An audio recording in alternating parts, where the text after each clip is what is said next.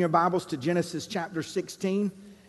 And I want to take a moment and thank Ben for the ministry of the Word of God last week. Were you encouraged last week? Where'd he go? He's somewhere in the building. I want to thank you for the opportunity to uh, be off. It's very, very, very rare uh, that uh, if unless I'm on vacation or I'm preaching for someone else that that uh, I'm not filling this pulpit. But it was one of those weekends uh, where my wife was doing something out of town, and I had my babies, and this is the honest answer. My, I love finishing my sermon on Friday and Saturday. That's, I want it to be fresh. I don't want to have it two months before, and you know, I want it to be real. And I had my children, and I just didn't want to do Friday and Saturday telling them to go in the other room. And Daddy's working on his sermon, so that's the why. And I was way more tired after watching them than doing a sermon. So I, I didn't get out, and the sermon's easy compared to that right there. Thank the Lord for mamas, stay at home mamas. Can somebody say amen? Stand up with me this morning one more time Genesis chapter 16. Are y'all ready to dig into something this morning? Okay, we're to laugh and we're to cry. Make sure through this message you just look straight ahead. Don't look at your spouse. Don't look at nobody else, just straight ahead. Genesis 16, 1 through 6. Now Sarai, Abraham's wife, bare him no children, and she had a handmaid, an Egyptian, whose name was Hagar. And Sarai said unto Abram, Behold, now the Lord has restrained me from bearing. I pray, go into this my maid, so that I may obtain children by her. And Abraham hearkened to the voice of Sarai, and Sarai, Abram's wife, took Hagar, her maid, the Egyptian. And after Abram had dwelt ten years in the land of Canaan, and gave her to her husband Abram to be his wife as well.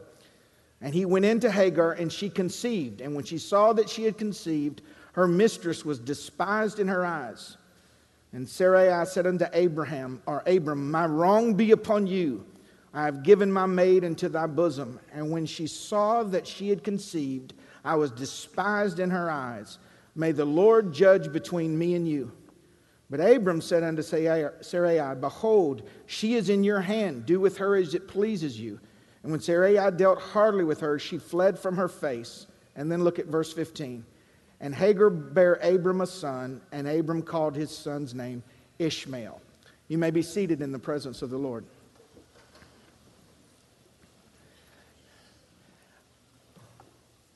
I've never preached a sermon on regret before because it's a very broad and complex matter, and if you misapply certain truths to one area, it can create more harm than good.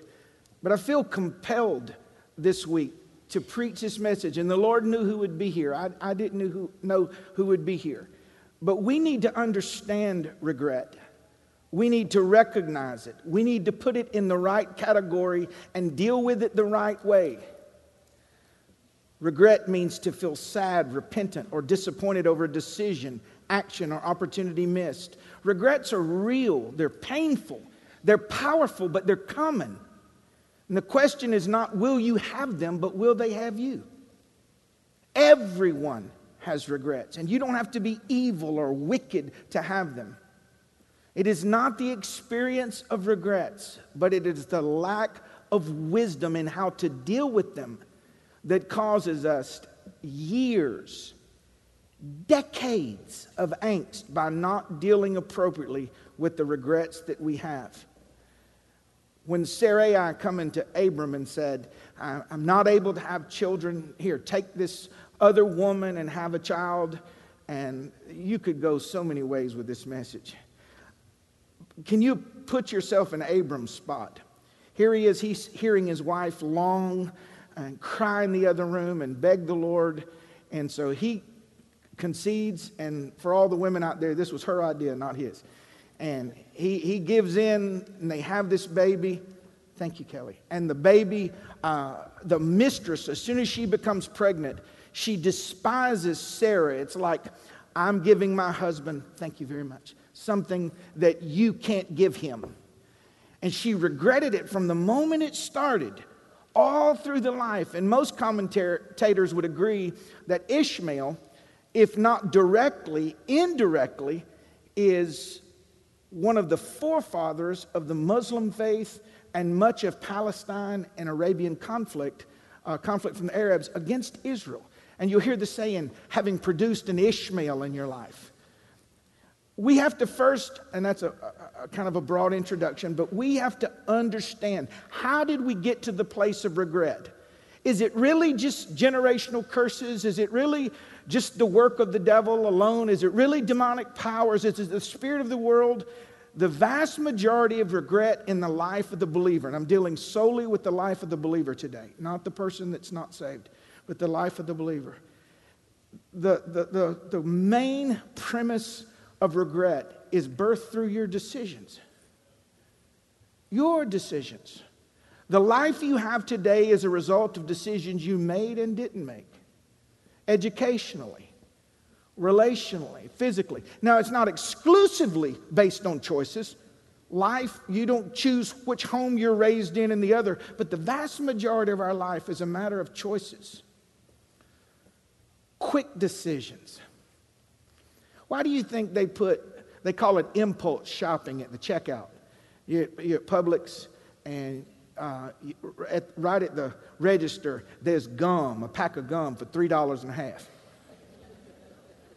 But you like gum. Now, you know in the back of your mind you can go to Sam's and get a dolly of gum for $4. But just quick, just, just quick. Don't think, just quick. I'm, I'm free like that. Just quick decisions, impatient decisions. Sarah waited for a while, but not until the answer came. What she was really doing was playing God, trying to bring about God's promises by her will, her efforts, and her intentions. God had already visited her and told her that He was going to give her a baby. But she didn't believe. The Bible says, as a matter of fact, she laughed. She chuckled when she heard it. And God called her out on it and said, Why'd you laugh? Said, I didn't laugh. Said, Yeah, you did laugh. You just lied about laughing. Why'd you laugh? Well, uh, I, I, I just, it was so absurd because of the deadness of my womb and, and Abram and, and all of these variables. But see, it was in the unbelief. It is in our unbelief that we try to help God by being God. And it creates messes that it can take your whole life to unravel. Unbelieving decisions. If she believed the God that visited her was faithful, then the God that visited her would be the God that granted her the child. And some of us are at the point of waiting where, where we believe, but we're impatient. And if the Lord don't do something soon, I'm going to do something. And if you go online, I, I, I, don't do this often when I'm preparing for a sermon because it's crazy opinions, but I, I typed in regret. And you know those little quotes you see that people plaster all over Facebook? They go, oh, that's my motto. It's the first time they read it. And that's my mantra. And it said, The only regrets I have are decisions I didn't make. I went, What fool wrote that? That's speaking to the young person that's naive, that's 17, that's about to go on their own, has not done anything. And we who have been beat up by life understand it's not just the decisions I didn't make, it's the decisions that I did make. Hurried decisions, impatient decisions, pressured decisions. Sarah after weeping all night long, nights and nights, tells Abraham, Do I want you to have this child with her and give it to me. He's caught between a rock and a hard place. I, I, I don't. That's hard to even bail Abraham out there. I'd have just said, No. Why are y'all so quiet this morning? I said, Where's he going with this? Yeah, no, we can't handle the one we got. What you need another one for? And another baby. And they didn't live in a big house. They lived in a tent. So here's baby mama over here. Here's mama with her baby, hold all that drama going inside the house. What do you do? What do you do when your problem lives in the same house with your promise? Difficulty.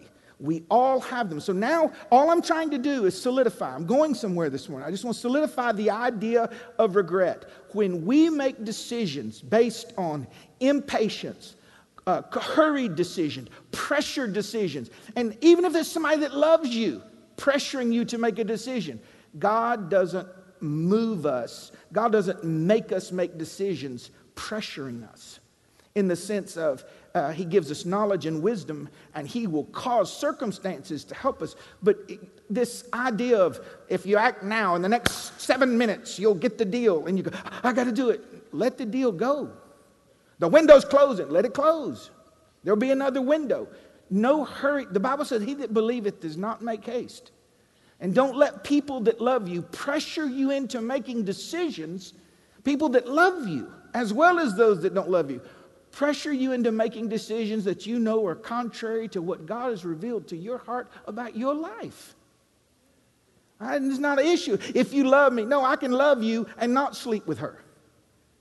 I can love you and still not sin against the revealed will of God in my life. Thoughtless decisions, uninformed decisions, misinformed decisions, desperate decisions, independent decisions, not seeking the wise counsel of others, carnal or lustful decisions. Oh, if I had time. When, that, when you make those flesh decisions, people ask me, they say, Pastor, how do you know if it's the spirit or the flesh? How do you know if it's the spirit or the flesh? The flesh always says now. Your flesh, craving ribs. I'm, I'm eating barbecue two weeks from Thursday. Flesh says now. And Esau, his brother, was cooking a pot of, uh, uh of stew, soup. And he said, Give me soup before, lest I die. And he said, What you gonna give me for it? I want your birthright. He goes, You can have it. His birthright, natural and spiritual. He said, What good is a birthright if I die? See, our excuses are never so stupid unless we hear somebody else use them. I ain't gonna make it. I'm telling you, I'm not living another day like this. I'm gonna do something. Yeah, you will. And we will make a myopic, temporary decision based on what we want without ever considering the years of ramifications that would come from that decision lost families, lost marriages, lost health, lost opportunities. I quit. I talk to people all the time. I quit. Well, where you work? Oh, I ain't got a job. I'm just keeping it real. You keeping it unemployed is what you keeping it. I just I, I, I ain't putting up with that. You've got to be able to consider the variables in your life through the knowledge of God's word, the leading of God's spirit, and common sense. This, let me just tell you what today's like. Today's like y'all coming in the office and sitting down on the couch. We're just going to talk. We're going to meddle. We're going to talk about everybody else. Not you, but everybody else. Common sense is no longer common. And it's not common in the church because we take the verses, we pray the prayers, and if God doesn't do something, we're going to do it. And that's how we got in the mess to start with. There's a way that seemeth right unto man, but the end thereof are the ways of death. Rebellious decisions, selfish decisions. And here's the big one prayerless decisions. Jesus said, Without me, you can do nothing. Okay, now let's, let's examine that. I can decide which clothes I wear. Well, the Bible says you can't do anything. No, I can't do anything in His will of eternal value without Him. Well, God gave you common sense, and we just supposed to, you know, uh, you do what you can do, and then God will do what you can't do. That's not in the Bible. It's the proud, arrogant man that says, I can assess this limited amount of information, I can process and make my decisions and ask God to bless it. Because ain't much difference between me and God except I'm here and He's a little bit higher. But the humble soul realizes that you don't know hardly any of the variables. We're misinformed uninformed and unable to process the complexities of our life that have not happened yet. That we go before the Lord. Where do you want me to be? Where do you want me to work? Who do you want me to date? Pick my friends. Pick my church. I'm amazed at the people that consume or shop their life, who they date, who their friends are, where their church home is, based on I checked it out and I like this, I like this, I like this. There may be a devil in that place.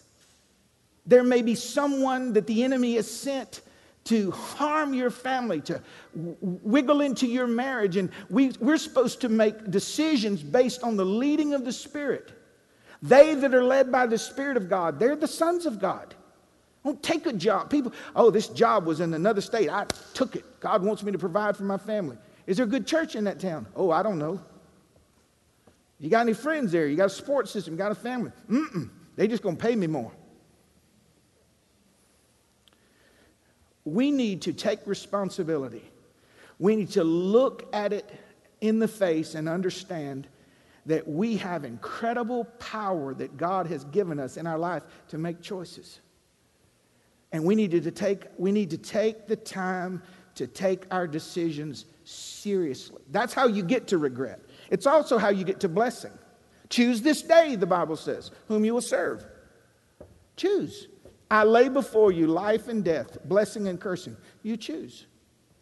God will not make me choose well. And every regret I have in my life, most every regret,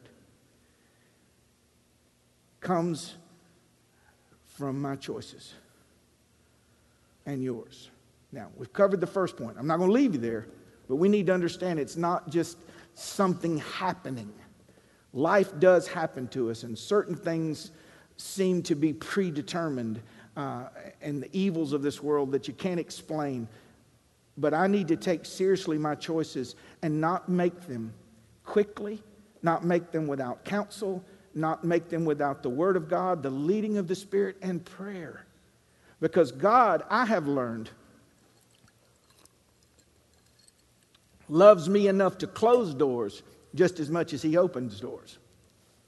Let me know, Lord. Let me know if this is your will. Boom! Thank you, Lord. I guess that's a no. And other people are checking windows.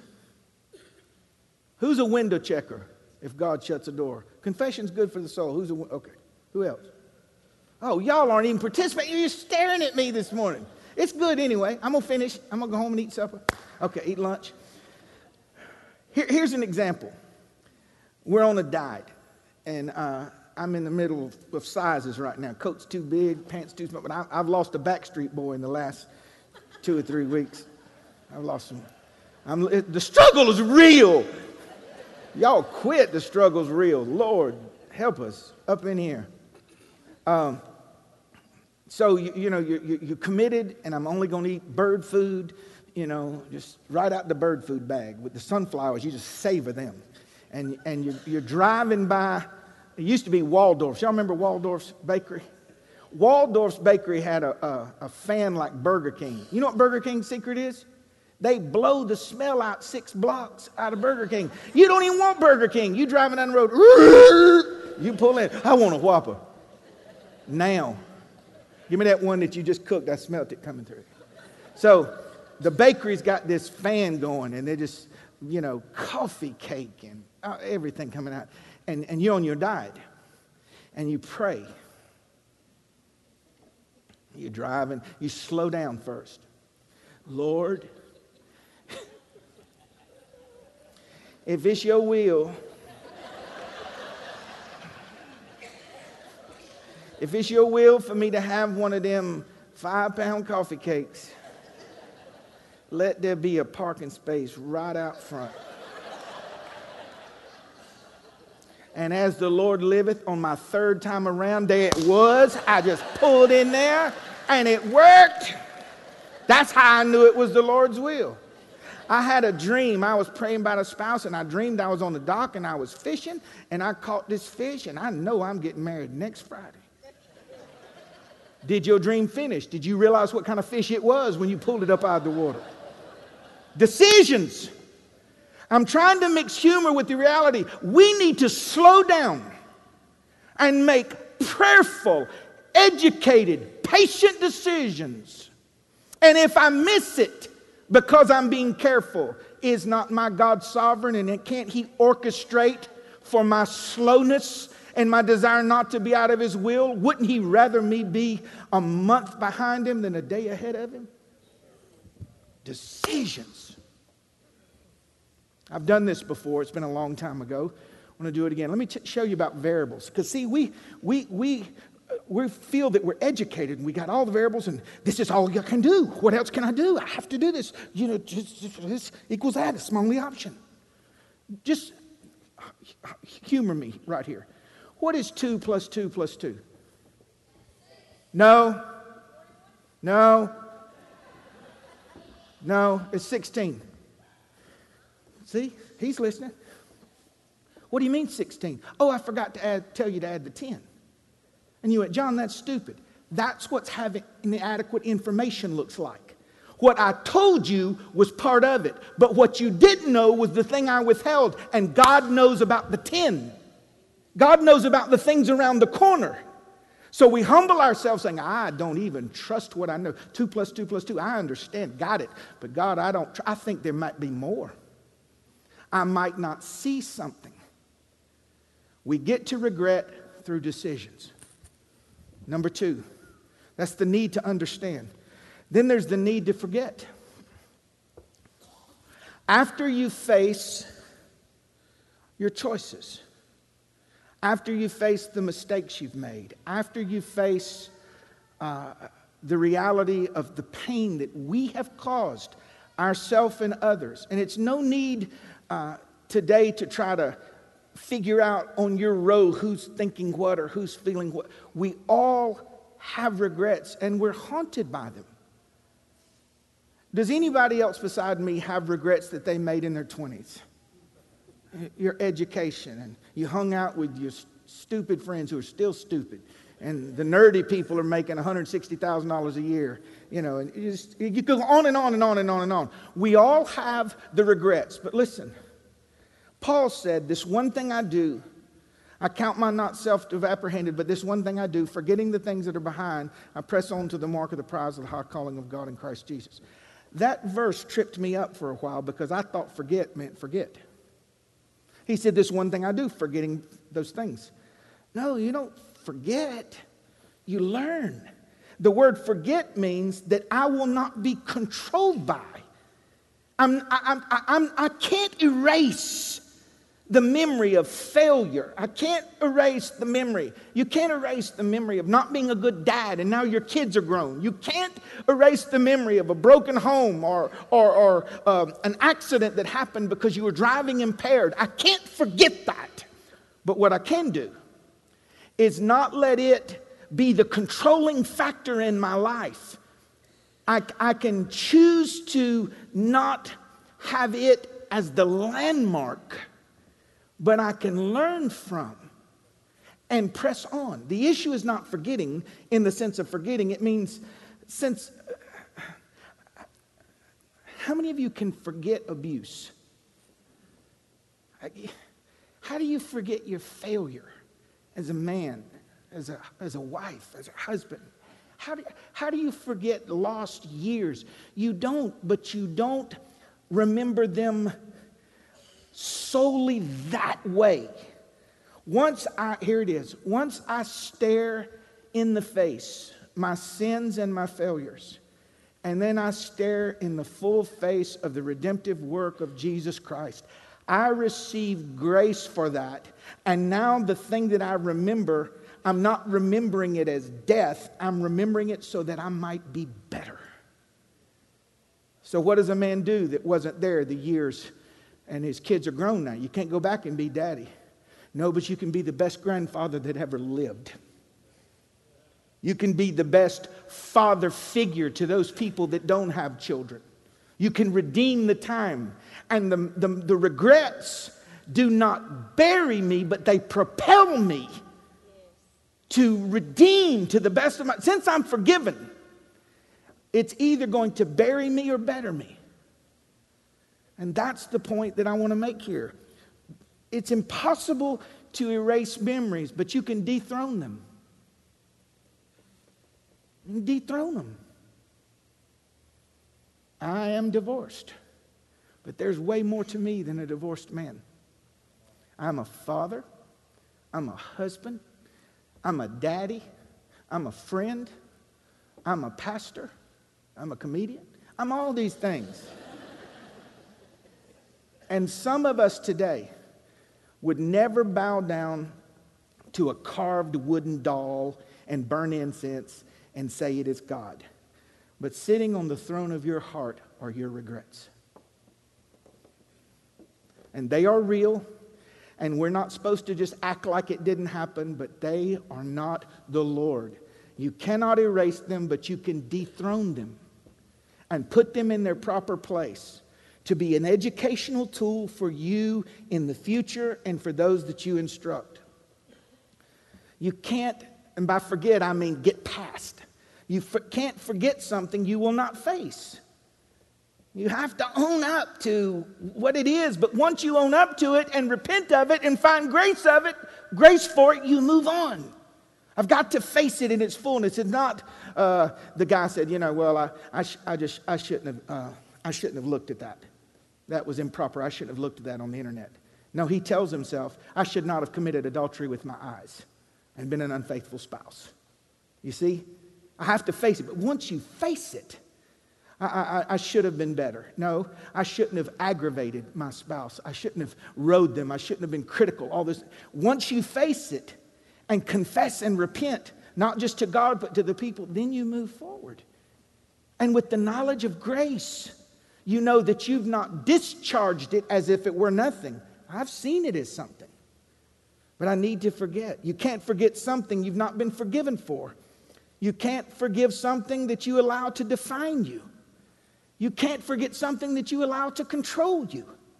You can't forget something that you allow to limit you. And you can't forget something that you allow to excuse you. Now, this is probably not a lot of people, but it's some of us in here today. You remember when Jesus asked the man at the pool of Bethesda, he goes, Do you want to be made well? How many years was it? Was it 38? Long time. His friends would drag him up to the pool of Bethesda and just leave him in the shade because a certain, an angel at a certain season would come down, trouble the water. Whoever was put in the water first was healed. Jesus said, You want to be made well? What kind of question? No, and just pause. No, that's not, a, that's not a dumb question, John. It's a very pertinent question. Because if I heal him, he's got to get up off that bed. If I heal him, he's got to go back home. If I heal him, he's got to go back and reestablish uh, his relationship with his wife. If I heal him, he's got to go home and be a daddy. If I heal him, he's got to be employed and provide for his own because the man that does not provide for his family is worth as an infidel. Do you want to be made well? And we are addicted to our failure because it excuses us. I am like I am because of what happened. I am what I am it's like Popeye, I am what I am. That's, all, that's it. That's all I am. But it's excused. Well, you know, you know why he's like that. You know why she's like that. And I'm not making light of any of our sorrow. Listen, I am no stranger to sorrow, nor are you. But haven't you lived long enough hiding behind your regrets? It is real. It happened to me, but it is not all that I am. It's my decisions. I'm, um, there's more in me when God designed me for eternity, and, and regret can keep me back. I have them, but they don't have me. That ought to be somebody's mantra. I have them, but they don't have me. Excusing me. Well, that's why I can't love fully. That's why I can't forgive fully. That's why I can't trust fully. That's why I can't serve fully. We should never hide behind our sins or the sins of others. They're real, they're harmful, and they do shape us. And yes, they limit us, but they can't overcome you unless you quit. You just overcome. If overcoming was easy, there'd be more overcomers. So, Sarah has this baby. Baby grows up, mocks Isaac. It's horrible. The, the mistress despises Sarah. The baby mocks the promise. Oh, the promise did come. See, if God takes the time to visit you in a Sunday service or in your quiet time and tell you what He's going to do for you and in your life, if He takes time to visit you, He's going to do what He told you He was going to do. And then what happens is we have the will of God living with the will of man in the same house. and the mistakes that we make. And that, that's often our problem. What do you do? Now, I thought about this when I was getting ready with this sermon. Somebody gonna get in the car. John said for me to leave you. No, that's not what I'm saying at all. You don't break the word of God to keep the word of God. But listen to what he said. She came in there and said, My wrong be upon you. Time out. She come back in the tent and said, You know what you did? Remember that time I come to you and told you to sleep with Hagar and Hagar and have the baby and you had the baby? It's on you. And the male in you goes, What? And God said, He's right. You're the priest in the home. You should have told her no. And he said, Cast the bondwoman out. Now, this is not applicable in every situation, but it is applicable for our sins. You know how you correct a bad decision? With a good one. Get her out. Well, that's not kind. That's not Christian. That's not politically correct. God's saying to us, He said, I can take care of her and Ishmael. You worry about your family. That's how you got messed up last time doing my job. If, the, if it's sin, and see, there's pain in that. We cause people harm. Let me give you an example. We backslide. We go get back with our high school and college buddies, we who are middle aged and old, and we stir things up for about a year, and then God woos us and brings us back. And now I got a situation.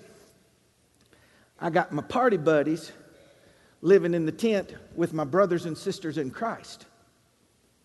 So what do you do? You put the bondwoman out. Well, that's going to hurt them. It's going to cause pain. Yes, it will.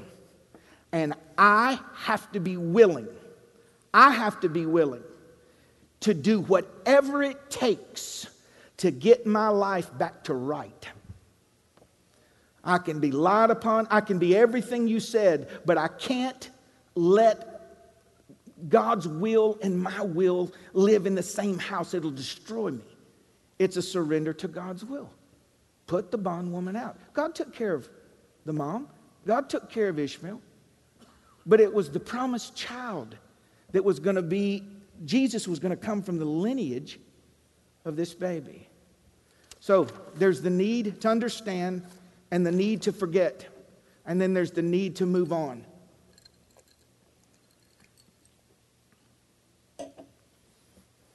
How do we move on from overwhelming regret? By caring more about our reality than our image. I heard a preacher share this this week. By caring more about our reality than our image. Do you want to look like you have peace or do you really want to have peace? You want to look like you have joy or do you really want to have joy? Do you want to look like you have victory or do you want to have victory? By caring more about what I have, what are the goods? What do you really have? Than what someone thinks. And see, when you cast the bondwoman out, you can't do that in a vacuum. Everybody's going to have an opinion about your decisions, but you know what you have to do. I regret this decision, but I will not let this decision continue to be a decision. I will move on from it. The prodigal, when he went away from the father's house and wasted all his substance with riotous living, had to come back the exact same way past everybody he wasted his substance with back to the father's house. We move on. How do people move on? They do so by taking an honest assessment, what I told you, facing the facts, and making the hard choices. When she said, Put the bondwoman out, God said, Hearken to the voice of your wife. Does anybody else, your flesh, that's hard. God said, She's right, put her out. They gave her a loaf of bread and a canteen of water. See, we see things through temporal eyes, and God sees things through eternal eyes. This decision may cause pain. There may be misunderstanding, there may be hurt feelings, but He was saying, God was saying, I know what needs to be done. Pain. You, sometimes you can't move on past regret without pain. Grief, what'd you show me today? Will you stand up and show me, t- tell them what we had not too long ago? But what'd you have? The shoulder surgery? Did you know that's the most complex? All the variations and the movements. And when I had shoulder surgery, and your pastor I, am never sick, but I got more joint trouble than anybody ever known in my life. I'm just falling apart. I told the Lord at the rapture, don't save none of the parts. Just throw everything away. Start over. And when I had shoulder surgery, oh, they, they trimmed the, the, you know, the bicep was 75% torn. This is before I tore it off the bone later. And they did the shoulder surgery and they did the rotator cuff and they tightened and screwed and everything. And this thing was huge. And it felt like someone had a hot poker, just stuck it in there and I come out of, you know, you just barely come out of sedation. You ready to go? You feel like you have swallowed. Your mouth smell like death on a soda cracker. You ain't had. I said, well, we go what? I'm just something, just, just a wet rag. Anything. We got to go rehab. Grief, you remember? Rehab. If you touch my shoulder, I'm not left handed, but you, somebody's getting skin up. You touch this shoulder, this and here is coming alive. Like when and the doctor told me, he said, It's going over your head today. I said, ah! I did. I said, You have lost your mind.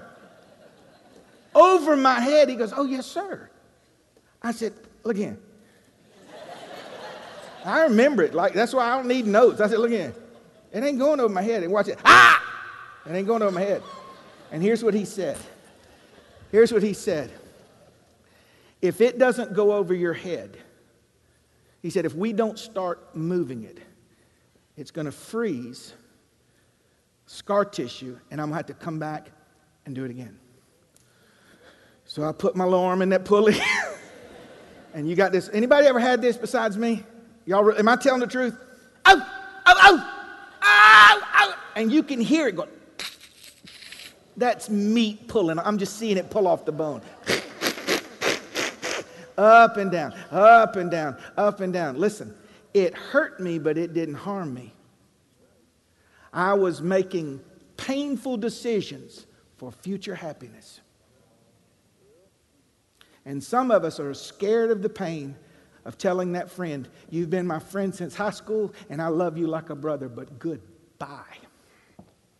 Uh, what do you mean, Mr. Jesus? I'm not judging you, I'm judging me. I'm not strong enough to live around you. I'm not strong enough, and I have to say goodbye to you because I will not sacrifice my influence as a man and the children of my home so that I can be your friend. Goodbye. Cast the bondwoman out, cast the music out, cast the shows out cast the relationships out. Let there be misunderstanding, let there be pain, because pain is bearable when you know it's for reward. An arm? Oh, if I can have my arm back, I'll, I'll do pain. Had that back surgery. You know what they told me to do? Oh, back surgery. I wish I had time to tell you about that one. Get up and walk. seven hours. They cut me from my spine to the base of my neck, just about, you know, they're just pulling stuff out. They're drilling, laying concrete, pouring in seven dust. They're doing everything. When I woke up, I, I mean, you know, when you wake up and your first words are like, for the love of God. You don't know. Am I in hell? Have I died? No, I'm not in hell. Kelly's here. She's right here beside me, loving me, taking care of me. And you know what they told me? The first thing I told them was, I got to pee. I got to pee now. Now, go ahead. I, said, mm. I can't move. I said, go ahead. I'm really kind of peeing right now. go ahead. We fought about that. I blew up about this big. I got about three or four days. And you're to die if you don't use the bathroom. But he, eh, I'm serious. I mean, Chris just had like five surgeries. You, you had, the anesthesia hadn't even wore off. Get up. Walk. These bones have screws in them right now. oh, and it's still oozing? That's why we're changing the bandages? Walk, or you may not be able to. If our worship team would come up to the front here. So, what do you start doing? You start paying the price today for wholeness tomorrow. And I know some of you in this room today, and you're too spiritual for this message, and you thought, oh, that's all I got to do is just love the Lord solely. All I have to do is not sin. And you are limited Your horizons are limited. Your opportunities are limited. Your capacity for joy is limited because you've never dealt with your regrets. And some of you have loud ones and some of you have silent ones. But if you, listen, if decisions got you into the mess, then decisions can get you out of the mess. Choices. What if, what if an audible voice came today and the Lord said, I lay before you life and death, blessing and cursing? You pick. He did. And because we are Christians, watch, the devil knows on average, he's not going to throw us into a bed of adultery tonight. He's not going to make us turn away from him. And since he can't take life, life from us, he dims it down to where it doesn't look like there's life at all. Turn the lights on. Look full into the face of Jesus Christ. Find grace for your, for your sins. Cast the bondwoman out. Start over. Have a brand new day. The sun always comes and his mercies are new. If you woke up today, you saw the sun, that it's God's permission for you to live in it. I have regrets today, but they don't have me. Would you stand with me? Father, I pray as our worship team leads us that this would stir and seal in our hearts. Those that are away from you, that they would come running back. Those that realize that's me. It's not rebellion. I just am numb. I, I can't live like I did. I can't laugh like I did. Free me today, O Lord, by the power of your grace. In Jesus' name.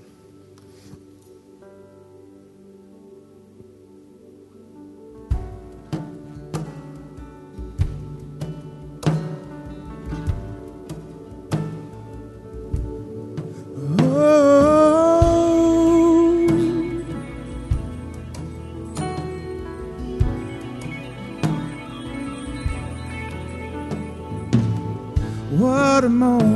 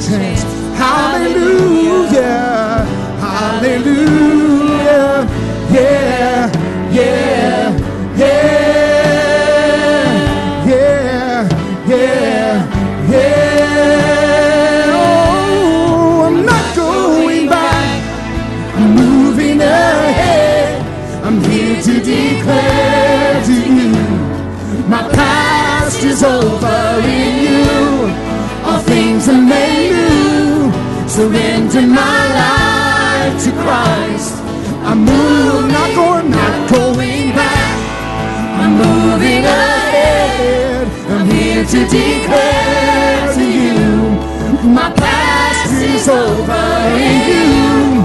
All things are made new. Surrender my life to Christ. I'm moving, moving